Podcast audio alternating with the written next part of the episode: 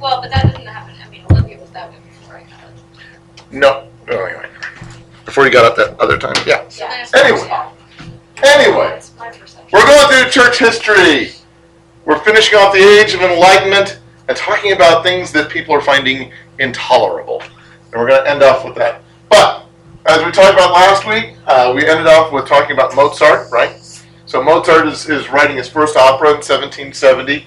That same year, the Turk played its first game of chess. Anybody ever hear of the The Turk? Turk? The Turk. Okay.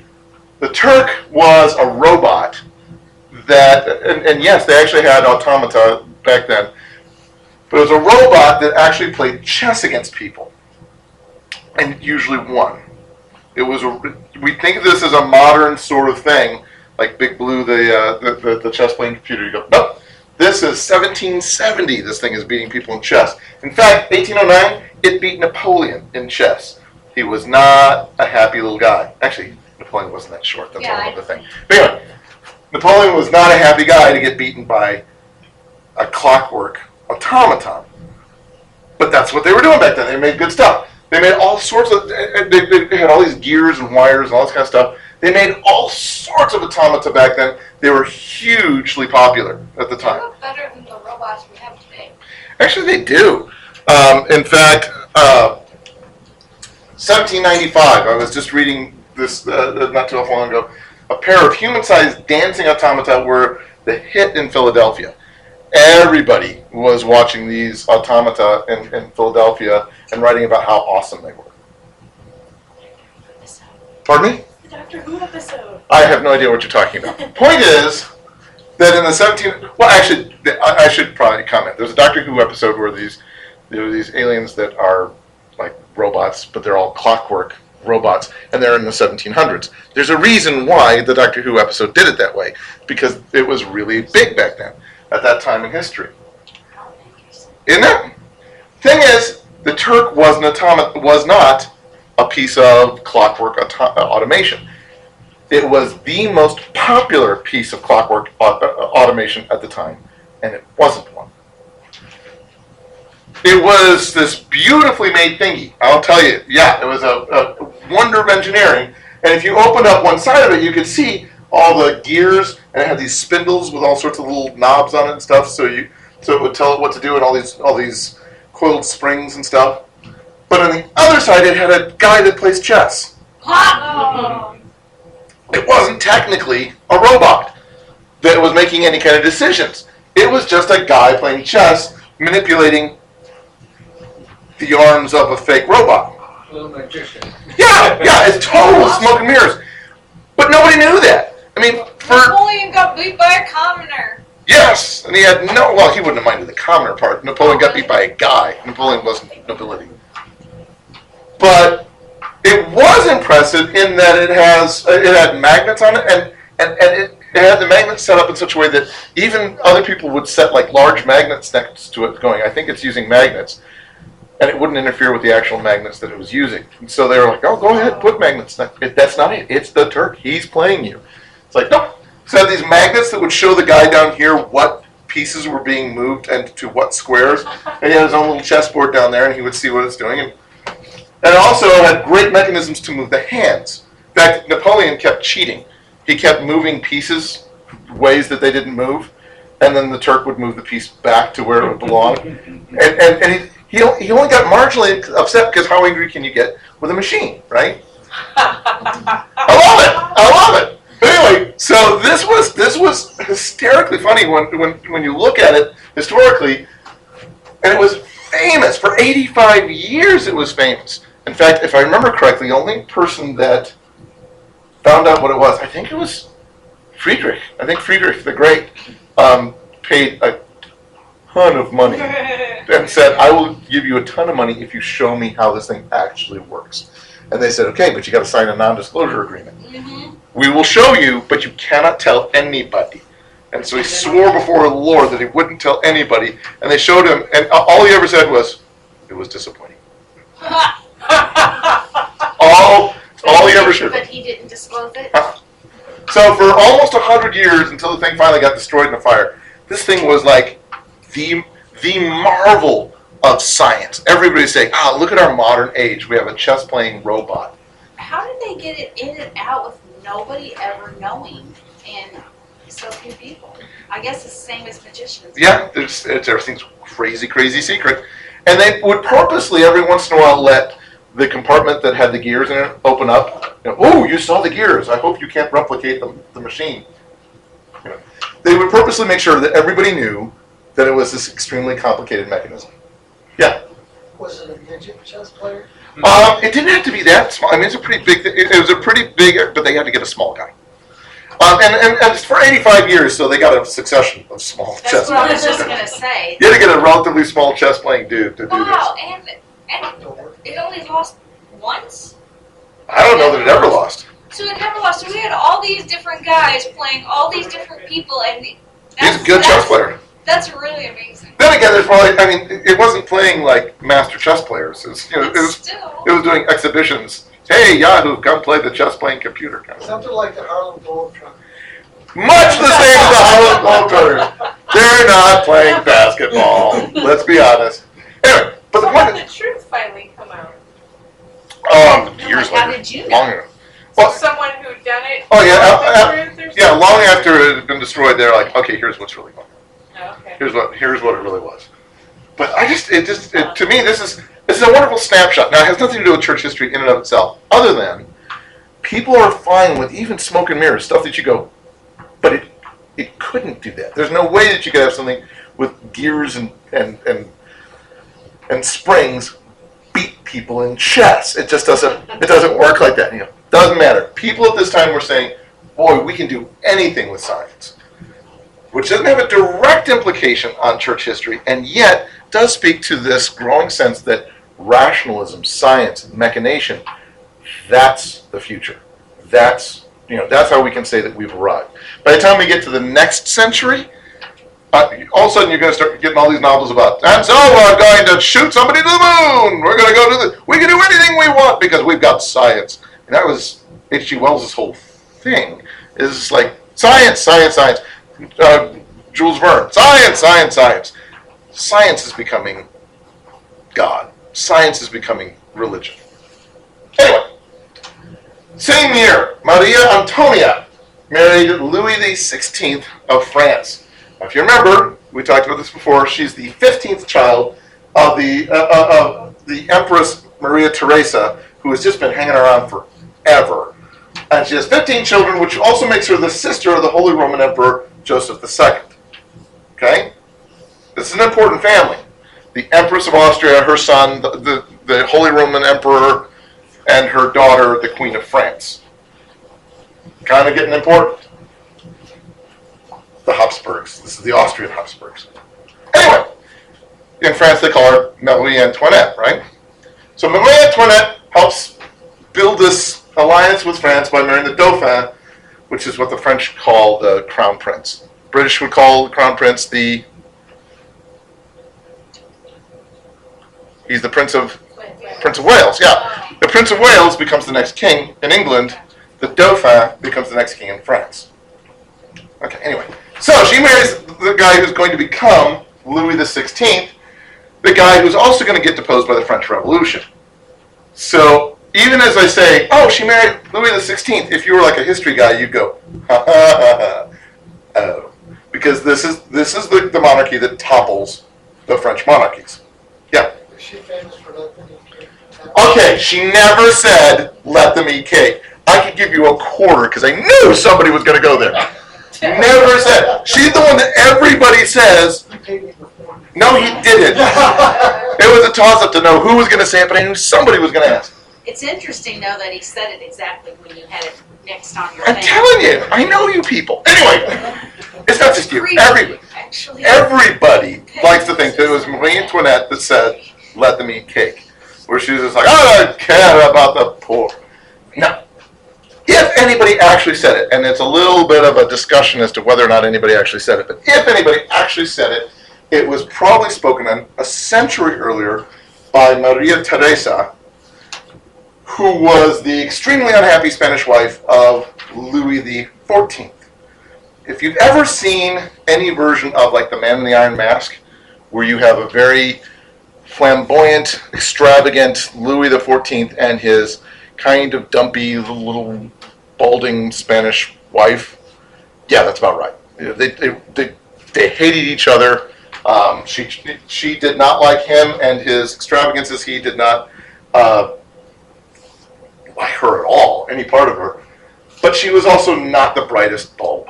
So um, it's also not what she said. Everybody always says, you know, let eat cake, and that's not technically what she said. She was told that because Louis was spending so much money on things like Versailles, because if you ever want to feel like maybe you should topple a monarchy, I get the impression you should just visit Versailles. Because I was talking to Megan on the, on the way here, and, and we saw a willow tree that had been like manicured. And I'm like, what a travesty against nature. If there's ever a tree that should not be manicured, it's a willow. And I was thinking, you know, if if I ever went to Versailles, I would probably puke. As much as I would appreciate so much of the artistry, the whole thing is based on extravagant artificiality. I mean, every tree, every bush manicured, every room covered in extremely expensive paintings and gold filigree everywhere. I mean, again, this is a king that helped. Uh, this is a king that that that did. Uh, no, no, they'll do it this way. Versailles is, I think, where they had the, the throne that was solid gold and so heavy that it fell through the floor. Yeah, so extreme opulence at a time when his people were starving. Uh, he, called himself the Sun King, and so he would like he liked to powder gold into cream and put it on his face so that he looked like he shone with gold. At the time when his people were starving, he's covering himself literally with gold. Anyway, so when she was told that the peasants had no bread to eat, and the bread being their staple of their diet, she said, Well, let them eat brioche then, which is like a pastry, like fancy bread. She's like, They're like, They have no bread. She's like, Well, then they can have donuts, can't they? You, you really don't understand this, do you? It's not that she's like, oh, I don't care about them. She's like, I don't understand. If there's no bread on the plate, they can eat donuts or maybe lobster. Well, what would they put their caviar on if they don't have toast points? I don't, I don't understand. The problem isn't that she was cruel; it's that she's an idiot, right?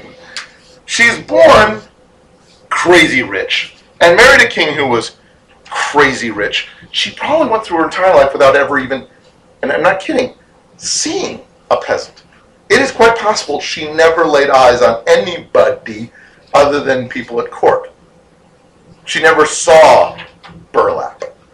She would have no idea how somebody makes her clothes. They just come that way. Utterly oblivious to what it meant to be not crazy filthy rich. That's what that phrase means.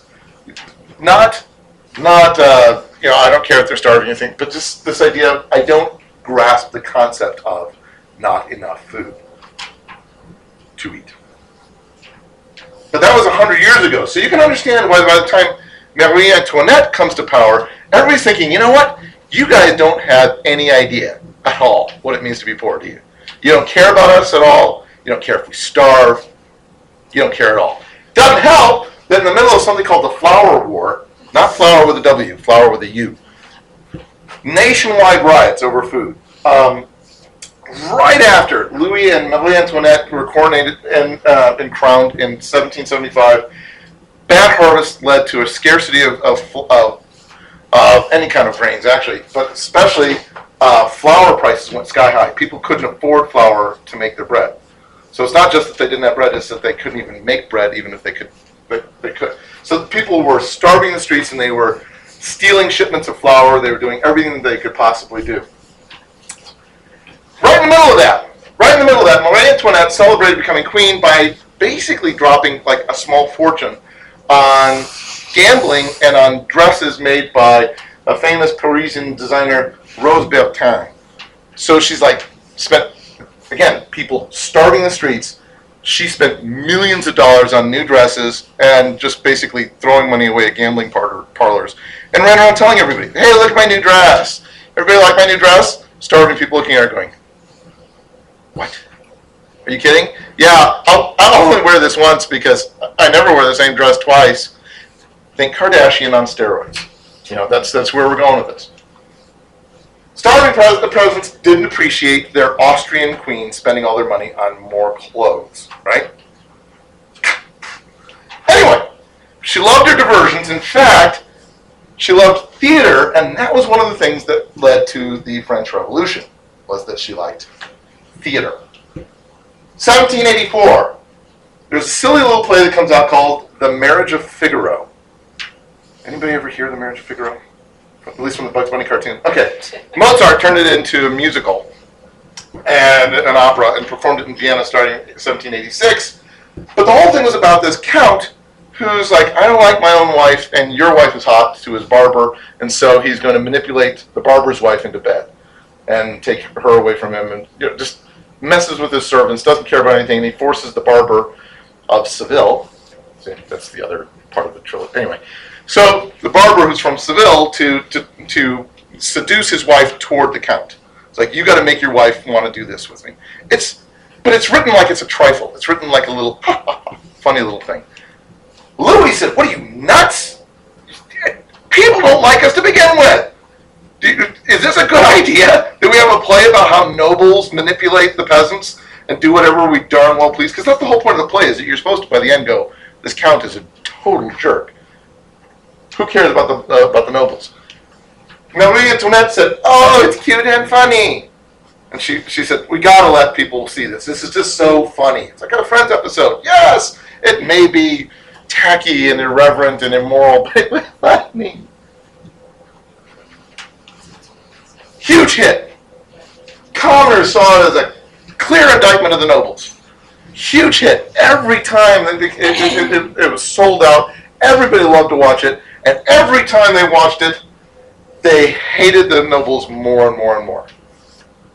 Because again, starving people don't necessarily like snotty rich people, right? Go figure. So it did exactly what Louis said he was afraid it was going to do, and Marie's like, but every time I see it, I giggle. And he's like, and every time we see it, our monarchy becomes more and more unstable. Anyway, He's the king, why he let her do that? got to live with her. It's a big palace. It is a big palace. Anyway, same year, famine, diseases strike all over the place. Lots of places. 1770, very bad year for health. Um, the Great Czech Famine, 1770, killed 500,000 people. The Bengal, the Bengal famine of 1770 killed 10 million people, one third of the population of Bengal. Um, the bubonic plague hit Moscow in 1770, killing 200,000 people in the city itself, causing riots and everything. Nasty, nasty, nasty year. How does the human race survive? Uh, we just keep breeding. Now, Is that part of why they always go on about the white European brought all this stuff over because they really were being sick? well, there is something to be said for that. Um, I mean, uh, when we talked about how the Europeans uh, came over and, and brought diseases to the New World, of course, they brought new diseases, new diseases from the New World back to Europe. So, you know, uh, but Yeah, we don't talk about that. We don't, well, we did in class, so, you know, but yes. Anyway, this is kind of one of those examples and kind of not. Because you might be tempted to say, what, did a volcano erupt somewhere? Because we've seen this twice now, where volcanoes erupt and like a year later, bad Juju Magumbo goes down, right? Yep, that wasn't the case this time. Not this time. Soon, very soon. Stick around for you volcano fun guys. What is Juju Magumbo? Is that a- yeah. First off, watch Psych. First off, death and disease had always been rampant in history. There's just there's everybody's always dying right and left. It's part of anytime you get any kind of people together in an urban setting, especially if you get a club of people together in a, a, a place that doesn't deal with sanitation issues well, you're going to have death and disease. This is reason number 715 why, though I love history, and I really do think we should study history because I really do think we've lost a lot of very important things. I'm much happier living now than I would be living even 150 years ago because people die a lot back then, you know, and, and uh, Wendy was an epileptic who can't see worth a darn without glasses, she would not have handled it well uh, 150 years ago. What are you saying?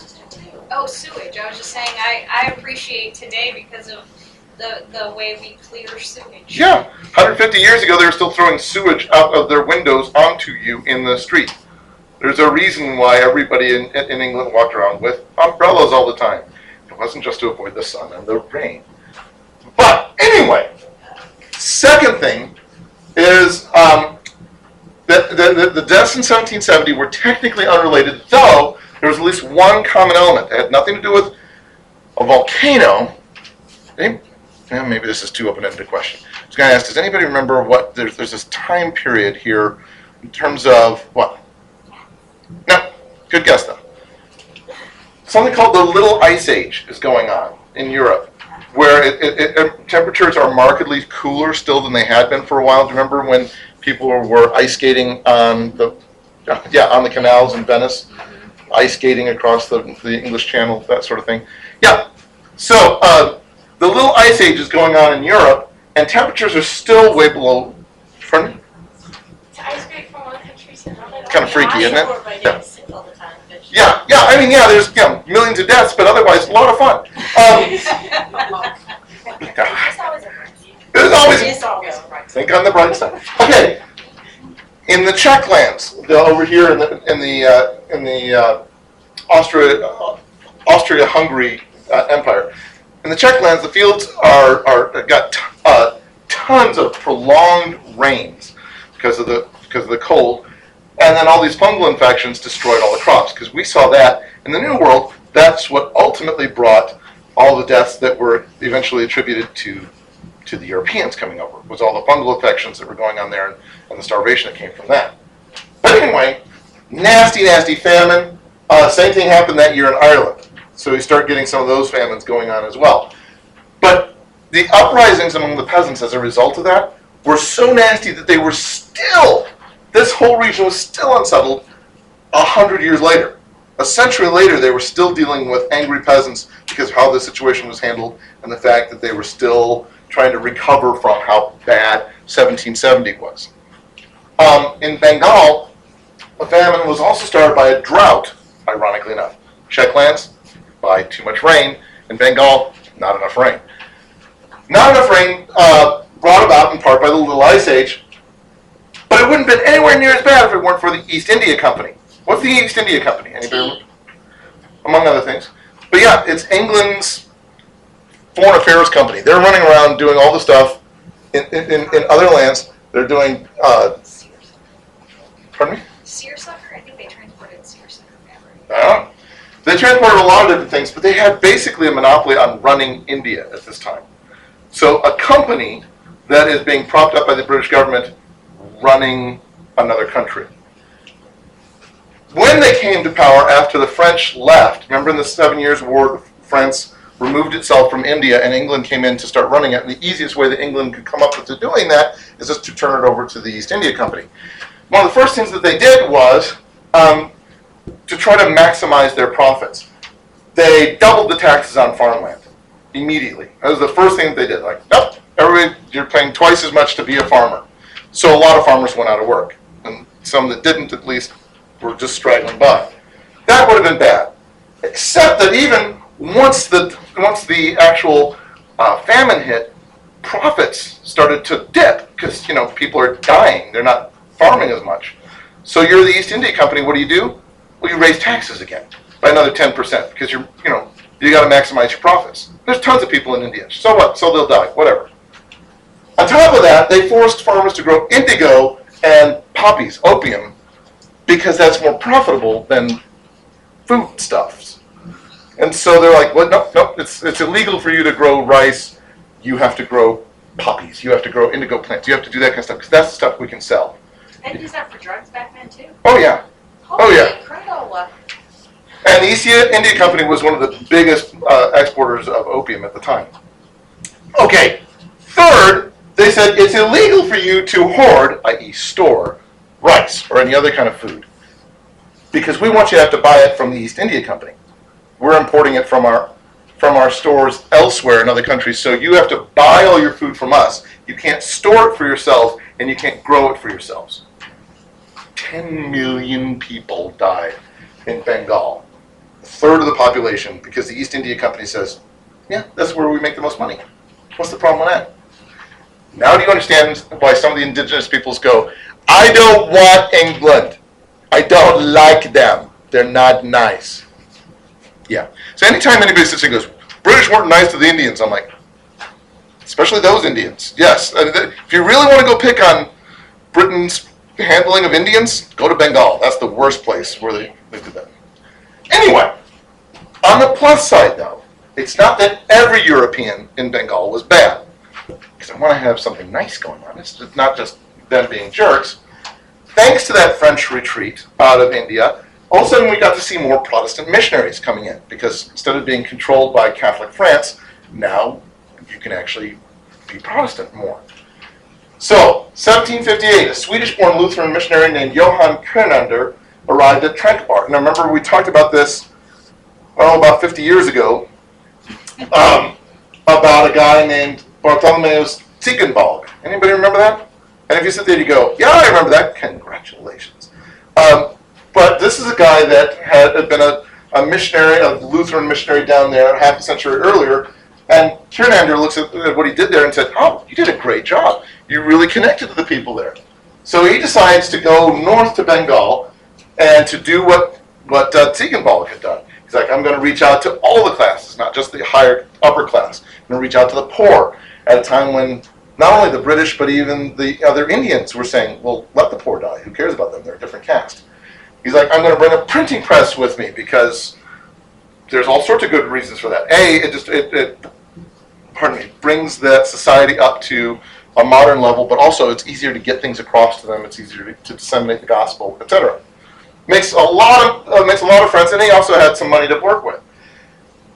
In Bengal, he was like, you know, I realized there's no Protestant places of worship here. In, in Calcutta, nice big city, and there's no place to worship. So he spent his own money to build a, a, a church building that became known as the Old Church in Calcutta. Nice big huge thing. When it was nearing completion in 1770 and this big famine hit and people were dying in droves, he actually opened up the the it's not actually open for worship yet church building as kind of an ad hoc hospital and safe haven for the poor. He's like, everywhere else you're going to get you're, you're going to starve, you're going to get abused, people are going to take your stuff. Come to the church building, we'll protect you, we'll feed you. Saved thousands of lives by opening up his church building to them. So everybody kind of liked Kiernander.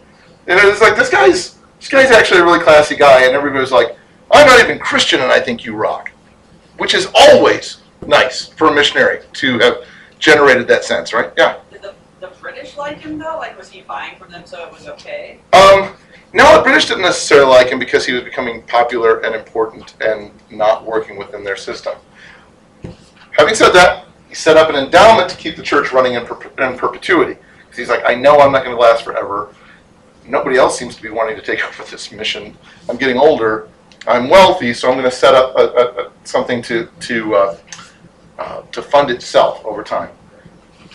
And then the East India Company bankrupted him because again he was their major competitor in Bengal, and they don't like major competitors.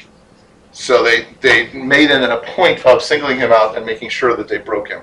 In fact, I mean, he's got no personal money, and all of his money is tied up. It, you know, what little money he's got left is tied up in this endowment. And you're the British East India Company. What do you do? Well, you can tax him, but you're already kind of taxing him, and he doesn't have any money.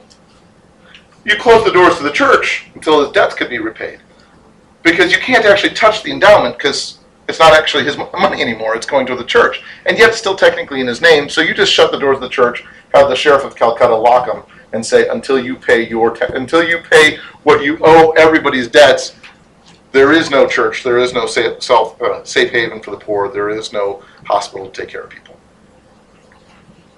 British East India Company, rockingly cool, right? On the plus side, there was a guy named Charles Grant, a good friend of William Wilberforce, that said, no, no, no, no, I'm filthy stinking rich. I'm buying the church building. I'm paying off all of his debts, and we're reopening this building. I don't even live in Calcutta. I don't even care. But it's, there you go. Increasingly, there's a clump of wealthy, evangelical Protestant people in, in England saying, we have power, we have wealth, and we have an extremely corrupt world. What can we do about that? I can sit here and I can play whist till the, till the day is long, or I can actually do something. I'm seeing people starving in Calcutta. What can I do about that? I'm seeing people locked in chains in holds of ships. What can I do about that? And so for the next 50 years or so, you're going to see a bunch of these young, wealthy, aristocratic, if not aristocrats, in England, uh, men doing something about that, entering politics, making use of their monies to actually accomplish something in the world. That should say something to us. That if you get these guys going, I've got wealth, I've got privilege, and the world is suffering, surely I can do something about that. Even the poorest of us here in the United States have a lot more wealth and privilege than most people do elsewhere in the world. What can we do about that? Anyway, Kiernander died 12 years later, 1799, 60 years of ministry. Booyah. Okay, I said there were three of them. I talked about two of them. Uh, there's uh, there's Czech Republic, there's Bengal, and there's Moscow. Moscow's plague was also arguably the result of the Little Ice Age, but the worst part is how everybody dealt with it in the city. Businesses and markets all shut down, and the populace hid in their homes, which makes total sense if you've got bubonic plague breaking out in your city, right? Except if you live in a city, that means nobody gets food, right? It's not like you go, oh no, we're just staying on our farm. No, you're a certified public accountant and you're not going out and there's no market for food. What do you eat? Your calculator? It doesn't work like that, right? So people start starving all over the place. And then the city officials institute all these quarantine zones and they burn down any homes and businesses that they think might be tainted with the plague to keep it from spreading. Pardon me? Well, they usually let, not always, but yeah, usually let people leave their homes and go to the quarantine zone. But you didn't get reimbursed for this. Your city is gone. Your, your, your, your business is gone. Your home is gone. It probably did save lives. And this is the thing. It's like Manzanar uh, during during World War II. You go, did Japanese internment camps possibly save lives in World War II? Quite possibly. There, there, we know that there was a small percentage of Japanese Japanese Americans who were actually fifth column agents for Japan in World War II. But a tiny sliver. You go, did you actually arguably undermine their terrorist efforts within the United States by throwing them unconstitutionally in internment camps? Yeah. Did you save lives? Yeah. Was it right? No, not even remotely. It's unconstitutional. It's an immoral thing to do. Did you save lives? Yes. Same thing here. You look at it and you go, by burning down anything you think might be infested by, by plague, did you possibly save lives? Quite possibly. Did you cause more lives to die because of starvation and stuff? Oh, yeah. Was it the right moral thing to do? Oh, heavens no. You had no right to be doing all that kind of stuff. People went bananas. They desperately flocked over to uh, this church in central Moscow to touch an icon of the Virgin Mary. Because, as you know, icons have special magic powers, right? Everybody knows that. Um, this particular one was famous because back in the city of Vladimir, uh, a century or a couple centuries before, uh, there had been a plague, and somebody had touched the icon of the Virgin Mary uh, there, Vladimir, and the plague stopped. So it's got special magic anti-plague powers. So everybody tried to flock and, and touch this, and the metropolitan, who's the uh, archbishop uh, of, of that area, Ambrosius of Moscow, said, "No, you're sick and yucky. You don't get to come anywhere near a holy icon. It's goldy magic glowing thing. It's holy, and yuckiness doesn't get to go toward holy. We learn this in, in, in the Bible, right? God is far too pure to deal with messed up, sick people. Only special glowy people get to come in contact with God. I think the Bible is extremely clear about this, right? You look at the outward appearance, not the heart. That's there's a whole verse about that, doesn't it? God doesn't look at the heart; He looks at the whole outward. Anyway, point is this: I know that historians have said, no, no, no. What he was saying was, we don't want sick people to all congregate together. They'll make everybody else sick. But that's not what he said. That's not what Ambrosius' argument was. He's like, no, you're yucky. You don't get to touch this thing. So the people went bonkers. They launched this huge riot, lasted for days. Um, dozens of people died. It was a big, nasty, ugly mess. They made it a point to kill Ambrosius. They hunted him down, broke in, and made sure that they killed the metropolitan here. By the way, what does that do for their image of the church? When Christians say, well, the one thing you can't do is seek God out because we want nothing to do with you because you're sick and yucky. Any get the impression at all that the that anybody in the United States might feel that that's the way the church feels toward them today?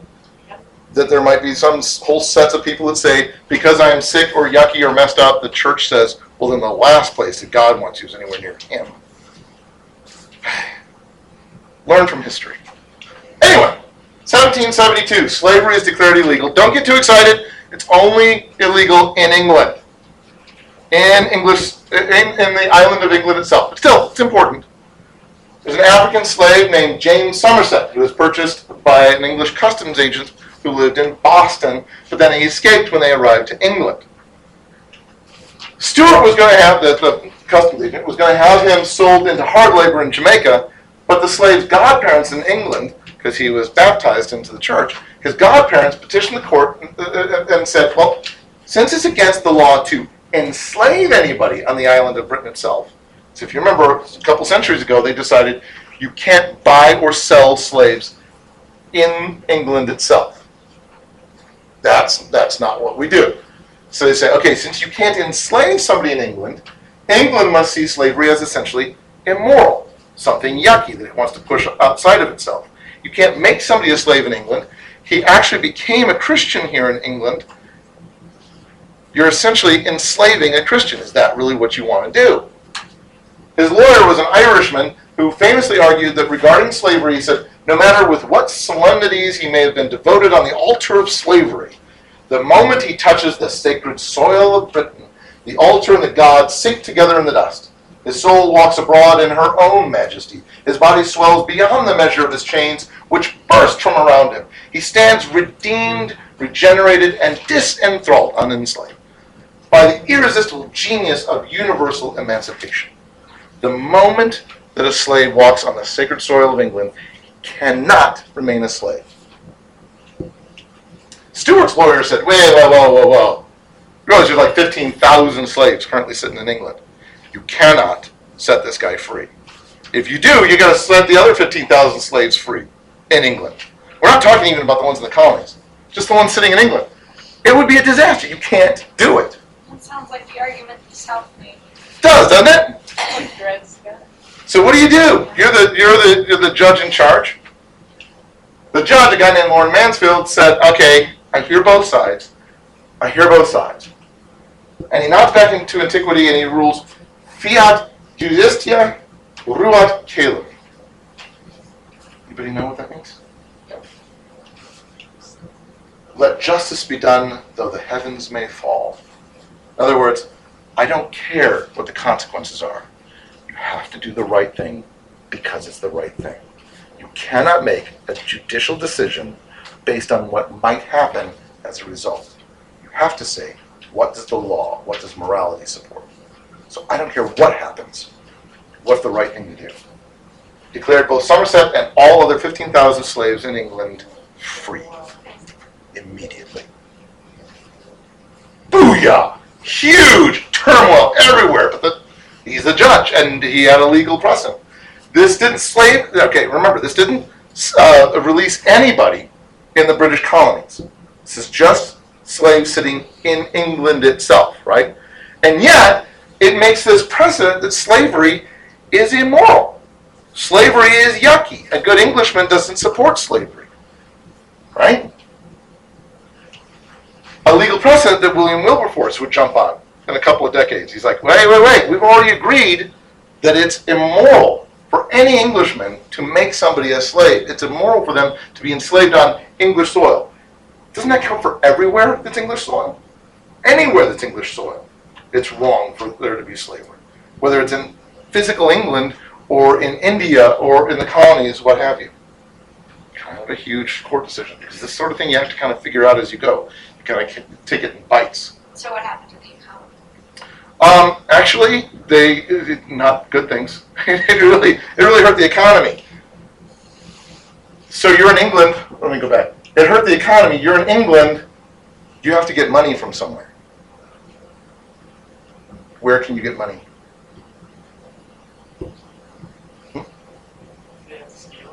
Well, you can steal it, but who do you steal it from? I mean, you could conquer another nation, but that requires a war.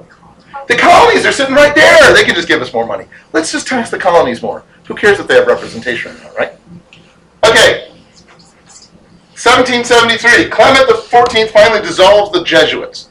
We've been we, he's, they've been having troubles for a while. Take a wild guess at why he stated that he'd finally dissolved. What was the thing that he's like this? You screwed this part up. We've talked about it a couple times. What? Clement the Pope. Yes, Clement's the Pope. Anytime you see a guy going like this, that's that's. Oh, okay. Um, he didn't make enough converts, or they didn't get enough converts. Ish. Oh my goodness. All right, fine. The mission work in China. Oh, In the Far East, how successful they were. that's what kind of what I was getting at. Yeah, So because they were successful, we have to get rid of them. absolutely. Stinking lootly. Right. And 'Cause then they don't do it the way we want then them to do The it. reason for getting rid of them is that they haven't been successful. Exactly. Okay, let's talk about that. Bull of dissolution. Clement said the Jesuits had consistently sown disorder and disharmony in the church because they disagreed. Anytime you disagree, that's disharmony and disorder, which means you're not sowing peace, which means you're a bad person. To disagree with Rome is to be a bad person. A holy order is supposed to bear the fruit of peace, which only comes from obeying the powers that God Himself has put on the earth. Oh, by the way, I ran into this this week listening to Catholic radio. Um, I was flip flopping through the stations, and I heard uh, the guy was answering some caller by describing the uh, the birth of the Baptists. What started Baptistism? And he actually, I'm, I'm listening to the very end of this when it, when it came on, and I'm like, oh, he's actually he's actually doing this rather well. I mean, I'm, I'm I'm sitting there going, yeah, the history's about right. And he said. He summed it up. He said, so basically, the theology was essentially a Reformed theology, but the practice was essentially an Anabaptist practice.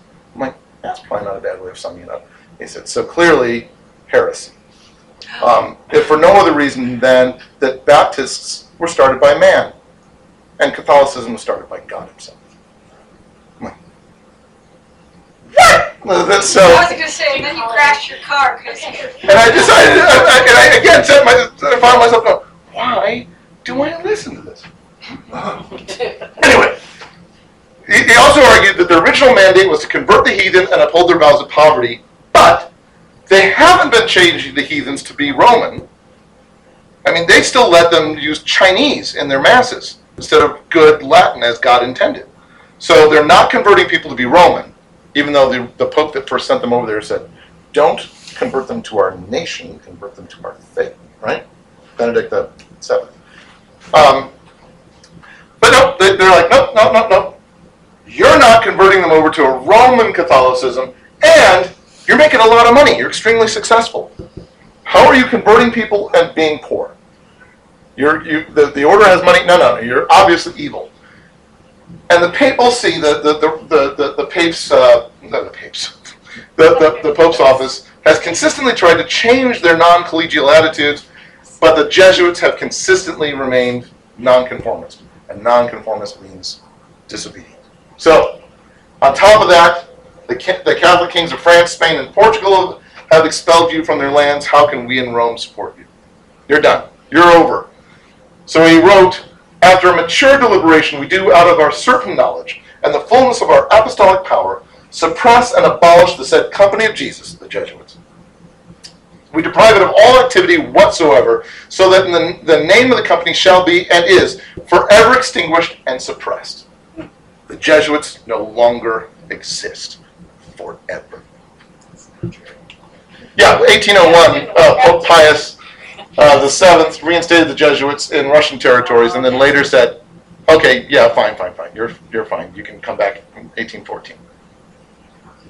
So, forever lasted about 28 years. So there were still enough of them to. Oh yeah, What they do in the meantime? hung out in the Holy Roman Empire and in Russia. no, they became a secret society that helped do um, do the Tom Hanks. Okay. Uh, well, yeah. What they, they, they, remember we talked about last time is that both the Holy Roman Empire and Russia went. We don't care what Rome says. So the Pope goes, "There is no Jesuits." And the Holy Roman Empire goes, "They're they're right here." No, they're orange. No, they're right here. guys want to wear orange? Wear orange. It'll really mess up Rome, let me tell you. So yeah, they were fine with that. All right. 1774, Parliament says we need more money. What with freeing all the slaves, we need more money. So they passed what's called the Intolerable Acts. Okay. After, remember the debacle surrounding the Stamp Act that we talked about a couple weeks ago? After that, Britain's treasurer, a guy named Charles Townshend, uh, proposed another way of getting money from the colonies. It's like, oh, okay, that didn't work, so let's do something completely different. So he passed what's called the Townshend Acts. Instead of taxing the colonies directly, we'll put taxes on paint and paper and glass and lead and sugar and tea imported into the colonies. Any kind of import just has additional taxes on it. That way we can tax them without taxing them. Then it's not that taxation without representation. It's just we're taxing all the goods. Right? No, this is still the same thing, isn't it?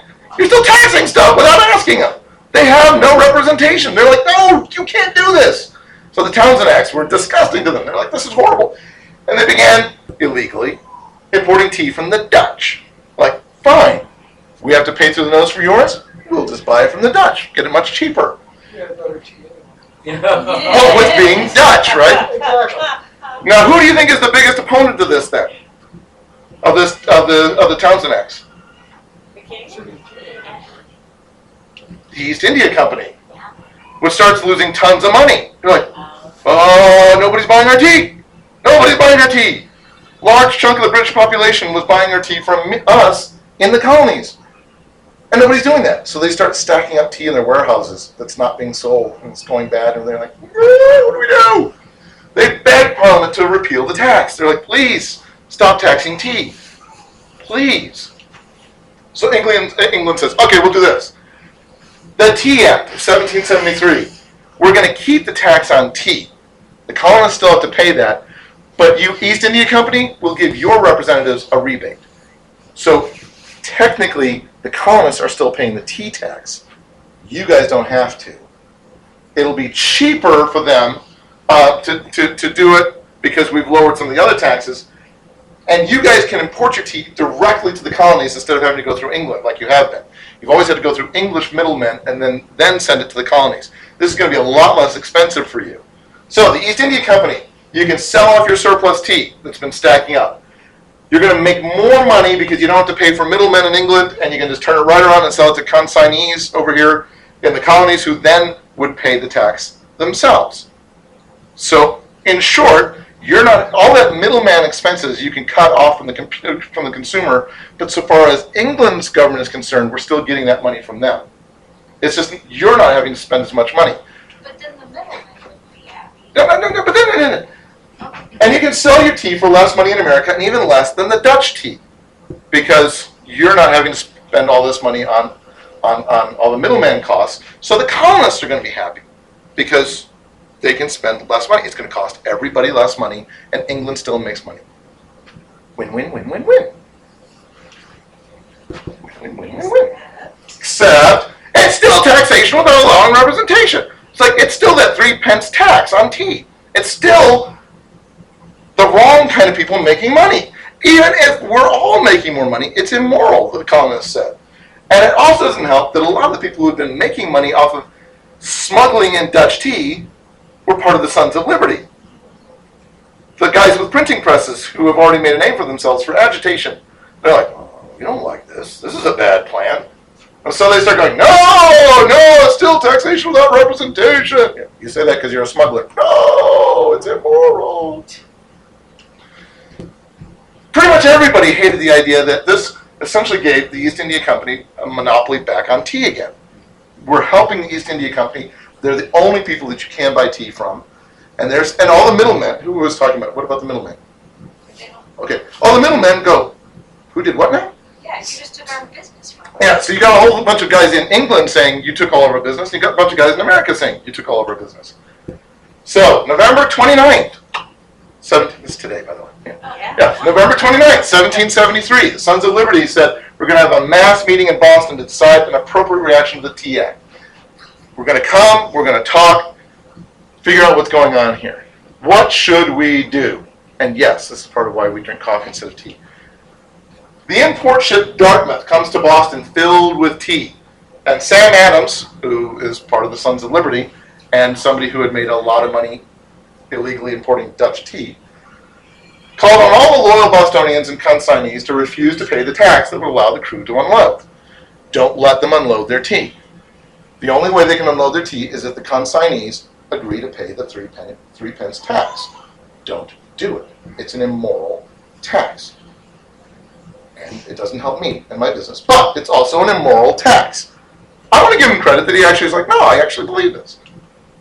Governor Thomas Hutchinson said, oh, I refuse to allow the Dartmouth to leave without unloading. Somebody has got to pay the tax. So what do you do? The Dartmouth and then two other sister ships, the Eleanor and the Beaver, also sail into port, and you're stuck. You cannot stay, and you cannot leave. I mean, your whole job is to dump it off, get the tax, and come back. You get paid by that. You can't just go back to England. You can't leave.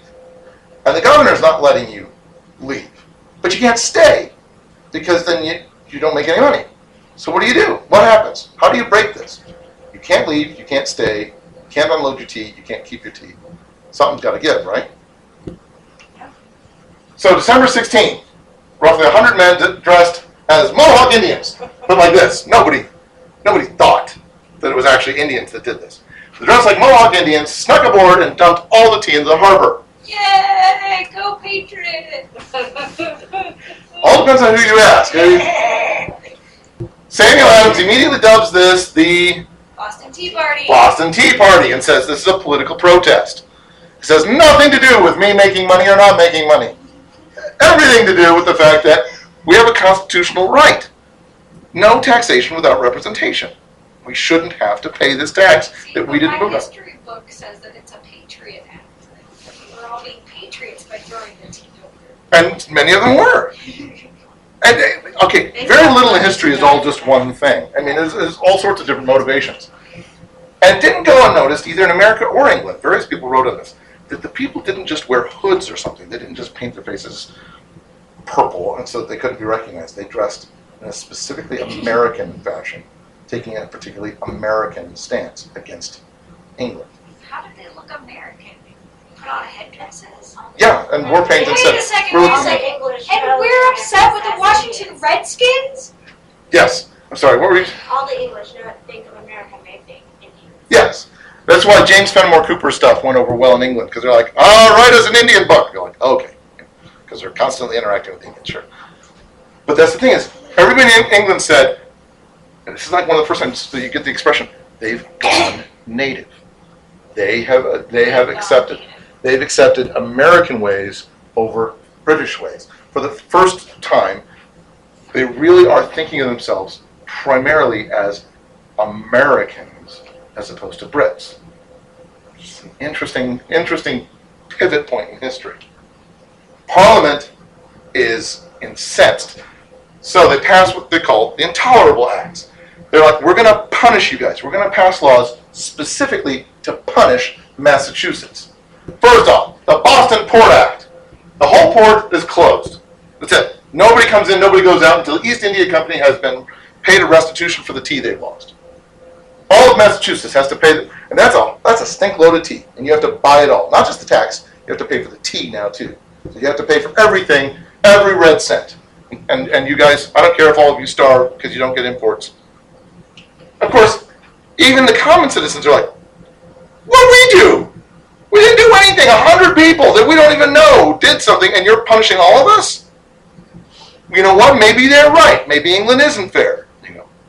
So by punishing everybody, suddenly everybody gets a little rebellious. Instead of just punishing the hundred people, now everybody in Massachusetts hates England. The Massachusetts Government Act says, okay, town meetings are now illegal. Now, all leadership at every level now has to be specifically appointed by Parliament or the King. We're going to control every part of this. In Massachusetts, it's actually we have, we have a charter. That's not the way. It's not the way this works. We have a King's charter, and they said null and void because we said so. we now run Massachusetts the way we want to. How does Massachusetts feel about that? Get out of here. How do the other colonies feel about that? Because all of a sudden the other colonies went, no, uh, can you do that? We've got charters too. If we torque you off tomorrow, Are you going to rescind our charters? Is that the way this works? Do you guys get to do whatever you feel like doing whenever you feel like doing it? The Administration of Justice Act said all British royal officials have to be tried in England proper. But you still have to have, if you're going to bring any case against them, you still have to have witnesses. Yeah. Sail them over to Britain. Yeah, on your own dime. They won't pay for it. So if you ever want to charge a British official with anything, you have to pay out of pocket and go to England yourself and lose not only everything that costs to go there, but lose all the, the income that you would have had in the several months it would take you to do all this. And there's risks. Oh, oh yeah. So this effectively meant royal colonies and the, uh, royal officials in the colonies could do anything they want. You can't bring charges against them. Washington referred to this as the Murder Act. It's like they can literally get away with murder. And unless you want to leave your cobbler shop, spend every dime you have to be a witness to go over to England and hope that you can win your court case, they can pretty much do anything they want. Plus they can live in their homes, just go ahead and live in their homes. The Quartering Act. There you go. Require the colonial governments uh, should house and feed the occupying British forces. Now, technically, this didn't say that they could go into the people's houses. It said that the, the governments had to find houses for them. They had to, they usually found like disused buildings and things like that. But in a pinch, yeah, they would have to open up people's houses and say, you have to feed them, you have to house them. And so the colonists are like, wait, so you're saying it's at least theoretically possible, whether they ever actually did it, it's at least theoretically possible that you're going to kick honest, innocent people out of their own homes, and these guys get to go in there, these guys get to sleep in our beds, these guys get to eat all of our food. We have to actually pay for and house and feed the occupying army. Yeah, I don't like this. I don't like this at all. The Quebec Act ceded all of Ontario, Illinois, Indiana, Michigan, Ohio, Wisconsin, and parts of Minnesota to Quebec, guaranteeing freedom of religion in Canada. They're like, that, that's all yours. How does that answer your question last week? Yeah, that's what I was, I knew you were getting to that, I don't. So part of it, You go, the question last week was, well, why didn't Canada? Why was it just the 13 colonies? Why wasn't Canada part of it? You go, because Britain chopped this huge swath and said everything north of this is Canada and they get to do whatever they feel like doing. They're completely independent of you guys. And we open up religious tolerance and freedom for them. You go, well, why? Because they like Catholicism in England? They've they been having problems with Quebec? You go, no. They just wanted to say we can do anything we want. Both the colonists and, and Parliament wrote about this, basically saying we can control every part of American life whenever we feel like it. Get over it. It's still no representation. It's still no representation, because how dare you even ask for that? And so, America just got chopped into a third of its of its size because these guys, I mean, there's very little people living up here anyway. That's not the point. You had all this territory. You go, nope. Now you all you've got is this, just these 13 colonies down here. And America sits there and goes, "What is your problem?" So the angry colonists convened the first Continental Congress in September of 1774. Like, we got to figure this out. They made use of a, of a cartoon that Ben Franklin printed back in 1754 saying, we have to come together or else we're going to die. They're going to chop us to shreds. And they declared a boycott on all British goods. We are not importing anything. We'll get it all from the Dutch. Fine, we'll make it ourselves. And they sent word to England saying, okay, and if you don't lift the intolerable acts in the span of a year, we're going to refuse to export anything to England either. We will divorce ourselves from England economically. Is that what you want? These are immoral, and you know they're immoral. They wrote a really good case for it, saying this is against the Constitution of England. Don't do this. In February, Parliament declared that Massachusetts is in open rebellion. You are consciously saying you are going to sever yourselves from England. So they ordered General Thomas Gage, remember George Washington's friend? Thomas Gage to bring order to the colony.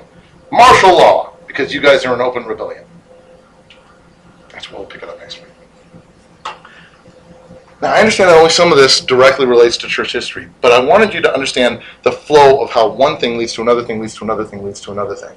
When we talk about how we rebelled against England, it's tempting to say, yeah, because they taxed our tea. Well, that seems kind of petty. Well, and if it were only that, yeah, it would be. But do you see how over, over the span of decades, England has said, we're going to actually fund your army, give you an army, give you ammunition, give you weapons, give you forts, militarize you, and yet use you only for cannon fodder and take all of your stuff whenever we feel like it. That for decades, America has said, "N- no, no, no, no, that's not fair. And increasingly, England has said, I don't care. Now, when I say England, I mean Parliament, George III, not necessarily behind all of this, any of this. Though he was personally offended at the Boston Tea Party. He was like, they don't get to dictate terms to us. They don't get to do this. Remember, he's a constitutional guy. He's like, no, they've got a good point. I have been actually arguing against Parliament saying what you guys are doing is unconstitutional. But what they did is illegal. They don't get to do that act any more than you guys get to do your acts. And since they are spitting in the face of British authority, then yes, I support sending Gage over to, to specifically uh, create order. Yes, they cannot send me a note telling me I have to, I have to repeal acts of Parliament. They don't get to do that. If we support the There's a good question about that. Um, some people would say uh, yes, because he was personally offended at the Boston Tea Party. Other people would say, well, we don't have any record of him specifically supporting the intolerable acts, but he didn't say no, and he did say yes, you need to smack him down for this. So I don't know. I'd have to do more research to, to figure out if there was any direct link one way or the other. Do something, let me know. But um, it is interesting when you come back to saying everybody at this point, they've crossed certain Rubicons, and it's a little late, it's going to be a fight. That all the people who said, is there anything we can do to avoid war? George III going, you know, we've been doing things wrongly, all this kind of stuff. You go, no, the borderline. From here on out, it's revolution after revolution after revolution. Industrial revolution, American revolution, French revolution. Starting here at this point, everything changes and starts changing very, very, very, very, very fast. How does the church respond to changes? Do we do we flex with the changes and say we're going to hold our core values and apply them in different ways as our society changes? Do we change with society and start echoing the same changes because we want to look like the society we're in? Or do we drag our heels and say, everything's changing around me, but by golly, we're going to dress, we're going to act, we're going to sing like we did 50 years ago? Because things are changing, we have to be the bastions of tradition. Now, if this is what happened in 1770, what about 1970? You have a hippie long hair movement. Does the church say, okay, we're going to start singing hippie long hair songs and strumming guitars and do more worship choruses? Does the church say, hippie long hair people, that's unbiblical? People with long hair and beards, you'll never see that in the Bible.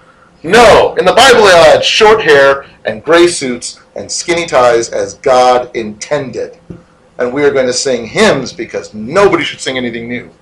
Or does the church say, whoa, whoa, whoa, whoa, whoa? We've got people who are saying, enough with the artificiality, let's be real with one another? Oh, we can totally use that. Let's not become hippies, but let's coast on what the culture is actually bringing to the table. Nowadays, we have the emergent church movement.